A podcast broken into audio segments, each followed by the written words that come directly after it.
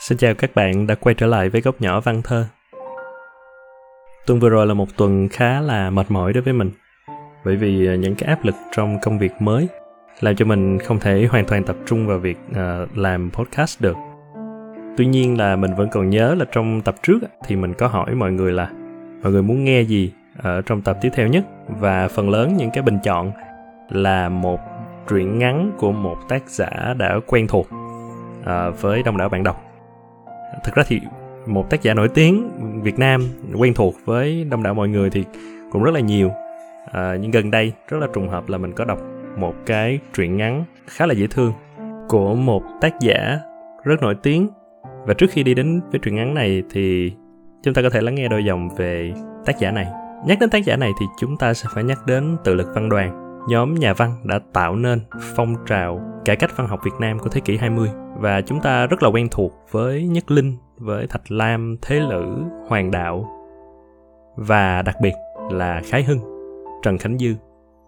Hồn bướm mơ tiên xuất bản ngày 27 tháng 5 năm 1933 là cuốn tiểu thuyết đầu tay của Khái Hưng và cũng là cuốn tiểu thuyết đầu tiên của tự lực văn đoàn.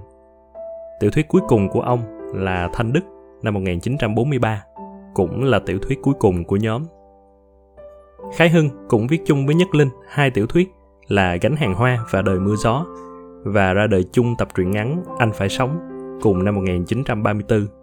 Khái Hưng quen Nhất Linh khi cùng dạy ở trường tư thục Thăng Long. Tuy hơn Nhất Linh 9 tuổi nhưng là người bước vào văn đàn sau nên ông được gọi là Nhị Linh.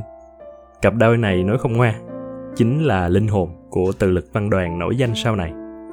Khái Hưng là một nhà văn cậu ấm, ông xuất thân trong gia đình quan lại Cha giữ chức tuần phủ, lớn lên theo học chương trình Pháp tại Hà Nội. Cũng có tài năng về hội họa. Về bút hiệu, Khái Hưng cho biết Tên thật của tôi là Trần Khánh Dư. Hai chữ Khánh Dư sắp theo lối anagram thành ra Khái Hưng, chứ không có gì lạ. Từ tác phẩm Hồn bướm mơ tiên đến khúc tiêu ai oán, Khái Hưng đóng góp trong kho tàng văn học Việt Nam khoảng 25 tác phẩm, truyện dài, truyện ngắn, kịch, qua 15 năm sáng tác. Những tác phẩm của Khái Hưng, bất kể là thể loại nào, đều chứng minh được tinh thần giá trị xã hội, bên vực cái mới, cái tiến bộ, đồng thời lên tiếng phá bỏ đi những quan niệm khắc khe và lạc hậu. Nhân vật của Khái Hưng luôn được đặt trong sự lựa chọn mang nghĩa cực đoan. Một là họ phải chịu đựng mà sống ngay cái đích chắc chắn hay khuôn khổ nhất định mà theo tác phẩm Nữ Chừng Xuân thì đó là suốt đời làm nô lệ hoặc sẽ trở thành những con lợn không có tư tưởng để rồi tồn tại và biến mất không một dấu ấn. Hai là họ sẽ biến thành những kẻ trác tán và phóng đảng, sống theo tiếng gọi của đời mưa gió, tràn đầy tự do, bản lĩnh và cá tính. Những con người đó luôn sống cho mình, vì mình và đi ngược lại với dòng chảy của chúng nhân. Sau cách mạng tháng 8, Khái Hưng phụ trách chuyên mục Chuyện lẫn thẩn trên Nhật báo Việt Nam, cơ quan ngôn luận Việt Nam Quốc dân đảng Ông bị Việt Minh bắt giam và xử tử hình vào năm 1947. Vũ Ngọc Phan trong Nhà văn hiện đại đã nhận định Nhà văn mà được nam nữ thanh niên yêu chuộng, được họ coi là người hiểu biết tâm hồn họ hơn cả, có lẽ chỉ có Khái Hưng. Khái Hưng là văn sĩ của thanh niên Việt Nam, cũng như Alfred de Musset là thi sĩ của thanh niên Pháp thuở xưa. Khái Hưng, như người ta đã thấy, là một nhà tiểu thuyết có biệt tài Ông lại để tâm đến những việc cải cách hủ tục trong gia đình Việt Nam, nên những tiểu thuyết phong tục của ông đều là những tiểu thuyết có giá trị. Mời các bạn lắng nghe một truyện ngắn nhỏ của Khái Hưng, trích trong tập truyện ngắn Dọc đường gió bụi năm 1936 với tựa đề Thưa chị Ngồi nhìn các món ăn nguội lạnh, nghe buồn rầu, bực tức đợi chồng. Đã bao lần Nàng ngước mắt nhìn đồng hồ treo và lẩm bẩm tự hỏi. Không biết hôm nay sao về muộn thế? Sau khoảng 2 giờ, một cái ô tô rít lên, đổ ngay trước nhà. Nga chưa kịp hỏi xem ai, thì địch, chồng nàng, đã như một luồng gió mạnh, đẩy cửa và bước vào trong phòng. Mờ bảo nó sắp vali cho tôi, mau. Nga lạnh lùng. Cậu đi đâu? Địch cao có. Mở đừng hỏi tôi nữa, Vội lắm, vội lắm. Nga vốn yêu và chiều chồng, thấy chồng gắt thì tươi cười đứng dậy gọi đầy tớ, rồi cùng nó xếp quần áo vào vali. Cậu đi bao lâu? Địch hai tay ôm đầu, ngồi lơ đảng trong qua cửa sổ. Nga ôm tồn nhắc lại câu hỏi. Địch giật mình quay lại. Cái gì thế mợ? Cậu đi lâu hay chóng? Tôi đã xin mợ. Đừng hỏi tới tôi nữa. Tôi cũng chưa biết đi lâu hay chóng. Nga châu mày đăm đăm nhìn địch.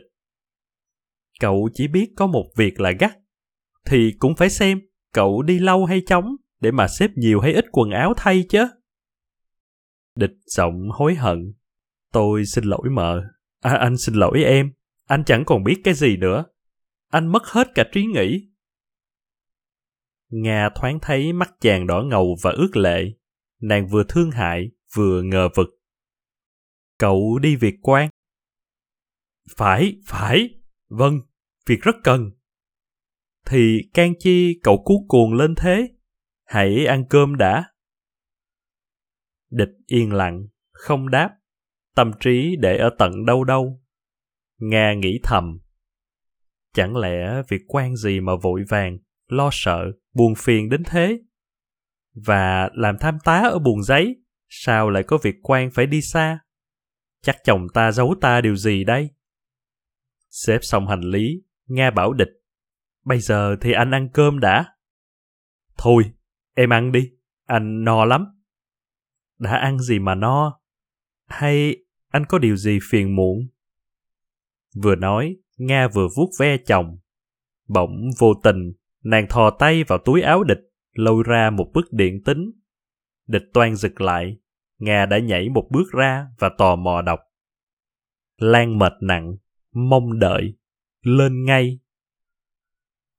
Một phút im lặng, hai vợ chồng nhìn nhau. Lan, Lan, ai thế cậu? Địch ngập ngừng.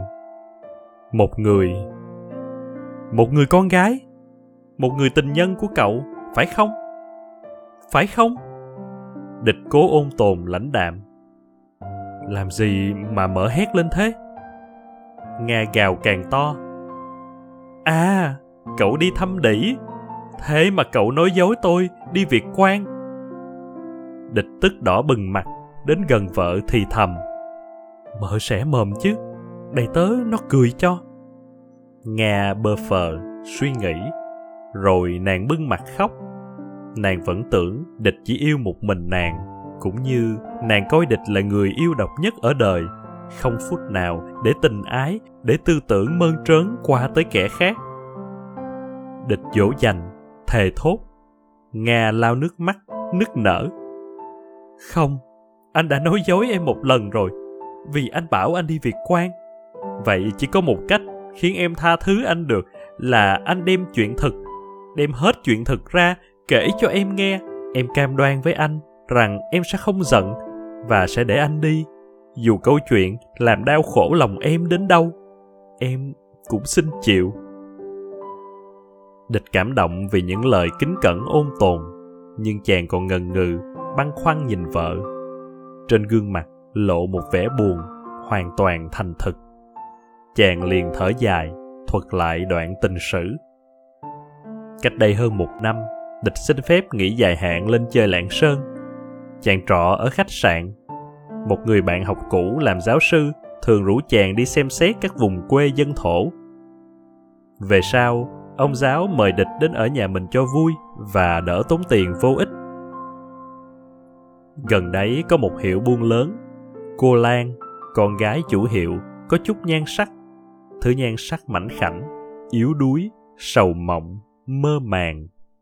Cố nhiên, chiều chiều qua cửa, hai anh em bạn thường liếc mắt mỉm cười Thấy gái đẹp, ai nỡ không ngắm nghía và khen thầm. Ngờ đâu, sự ngắm nghía khen thầm và những cái liếc mắt mỉm cười chẳng bao lâu đã trở nên tình ái. Lan yêu địch, yêu say mê, đắm đuối. Trước còn thư đi thư lại, sau hẹn hò ở những nơi vắng vẻ, trên núi Tam Thanh, trên đường Kỳ Lừa. Địch dối rằng mình là Nguyễn Văn Siêu, sinh viên năm thứ ba trường thuốc. Nguyễn Văn Siêu không phải là một tên bịa đặt, chính là tên bạn địch mà lúc vội đáp lại câu hỏi của tình nhân, chàng đã thốt đọc ra. Anh chị chỉ non thề biển, trong mấy tuần lễ, đinh ninh rồi sẽ lấy nhau. Địch vẫn tưởng đùa giỡn cho đỡ buồn trong thời kỳ đi nghỉ mát, nhưng khi về Hà Nội, chàng mới hiểu rằng không nên đùa với ái tình. Cậu ngạn ngữ Tây Phương ấy, chàng phải mỉm cười nghĩ đến, một lần tiếp được Thư Lan gửi cho chàng qua tay người bạn học trường thuốc. Trong vòng một năm, chàng nhận được hơn năm chục cái bức thư, nghĩa là đổ đồng tuần lễ một bức. Chàng thì một tháng mới phúc đáp một lần, và chàng cố gọt giũa câu văn cho cảm động, cho âu yếm, xứng với những lời thành thực, nồng nàn tha thiết của Lan. Bảy tám tháng sau, địch cảm động thật, vì chàng thấy Lan khổ sở, đau đớn, nhớ thương quá đổi. Nhất là chàng đã được tin Lan ốm, chẳng hạn ốm tương tư.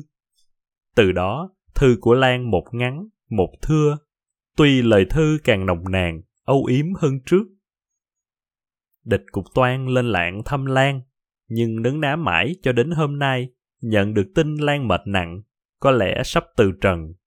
Địch cố lấy giọng thản nhiên, lạnh lùng, kể cho vợ nghe, thêm bớt sự thật đi đôi chút, cho câu chuyện đỡ sống sượng mà khỏi làm phiền lòng Nga, người vợ mà chàng vừa yêu, vừa kính.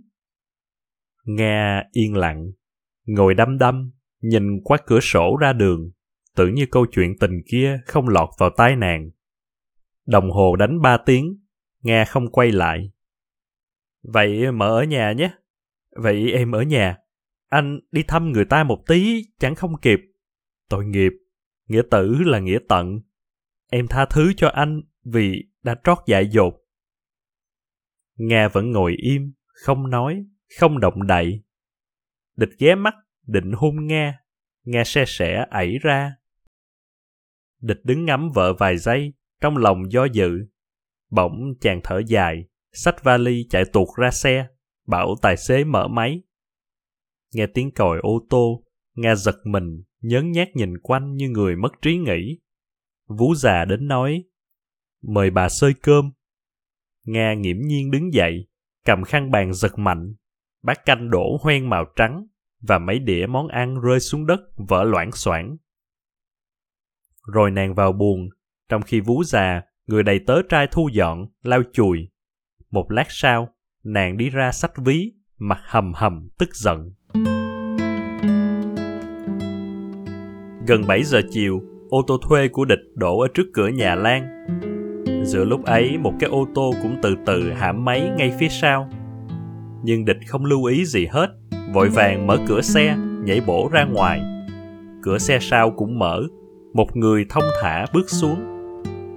Trời mùa đông đã tối hẳn, hai người theo nhau như hai cái bóng đen dưới ánh đèn điện lờ mờ, lần bực than gạch bước lên gác. Đến hiên gác, gặp y sĩ, địch giữ lại hỏi. Thế nào, thưa ông? Ông kia lắc đầu. Hết hy vọng, khéo lắm được đến nửa đêm. Rồi ngắm nghía nét mặt lo lắng của người mới tới, nói tiếp. Ông là ông Nguyễn Văn Siêu, sinh viên năm thứ tư trường thuốc. Vâng, vậy ông vào ngay. Cô Lan mong ông từng giây từng phút. Địch bắt tay thầy thuốc, rồi rón rén mở cửa phòng. Nhưng vừa đóng, cửa phòng lại mở ra liền. Địch quay nhìn. Nga, vợ chàng, đứng ngay sau lưng.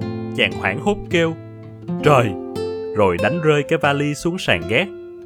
Lan nằm trên giường bệnh, sẽ hỏi người mẹ ngồi bên. Ai đấy mẹ? Có phải anh siêu đã lên không? Nga vẫn đứng yên đó, không dám tiếng không dám lùi. Nhưng ngay đờ ngắm người sắp chết, gầy xẹp như bộ xương dưới cái chăn chiên trắng. Và bao nhiêu sự ghen tuông, tức tối, thù ghét đã biến đi để nhường chỗ cho một lòng trắc ẩn, cho một lòng nhân đạo thông thả, nghe tiến đến bên giường. Địch sợ hãi, suýt ngã ngất. Vội vàng Nga đã lên tiếng, giọng cảm động, thành thực. Vâng, thưa chị, anh em đã lên. Anh em đã lên với chị. Em là Nga, là em gái anh siêu. Em sợ anh em đau đớn quá, ngất đi ở giữa đường chăng, nên em theo kèm để giữ gìn, để khuyên can Nga vừa nói, vừa cầm lấy tay người ốm. Thấy chồng vẫn đứng sừng sững giữa nhà, nàng quay lại gọi. Kìa anh, sao không lại với chị? Ngoan ngoãn, thông thả, địch đến gần chào người mẹ khốn nạn, rồi ngồi xuống một cái ghế đặt bên cạnh giường. Lan ứa nước mắt, nhìn tình nhân. Bà lão méo máu, kể lễ. Khổ quá, nó yêu thầy mà nó giấu tôi. Mãi hôm qua nó mới thú thật cả với tôi. Nó bảo thầy chờ thi xong rồi cưới nó làm vợ. Có thế không? Địch lo lắng nhìn vợ, nhưng Nga đã đổi lời, thẳng thắn đáp lại. Thưa cụ, vâng, có thế. Anh cháu đã xin được phép thầy mẹ cháu rồi. Thầy mẹ cháu vẫn định ra riêng, sẽ cùng cháu lên hỏi xin chị. Xin chị Lan cho anh cháu. Rồi quay nói với Lan. Này chị Lan, chị cố uống thuốc cho chóng khỏi, để em chóng được làm em dâu chị nhé. Em nghe anh khen ngợi chị, mà em yêu chị quá. Cả thầy lẫn mẹ em cũng thế, chị ạ. À.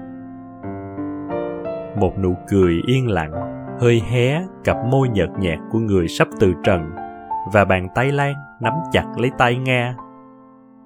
Nhưng Nga đã đứng dậy và thì thầm với người mẹ. Cụ làm ơn đưa cháu sang buồng bên nằm nghỉ một lát. Bà kia hiểu ngay rằng cô em muốn để anh được tự tình mấy câu với con gái mình, liền cùng Nga xuống nhà dưới. Ba ngày sau, Lan tắt nghỉ, đem theo trong giấc ngủ ngàn năm một nụ cười sung sướng.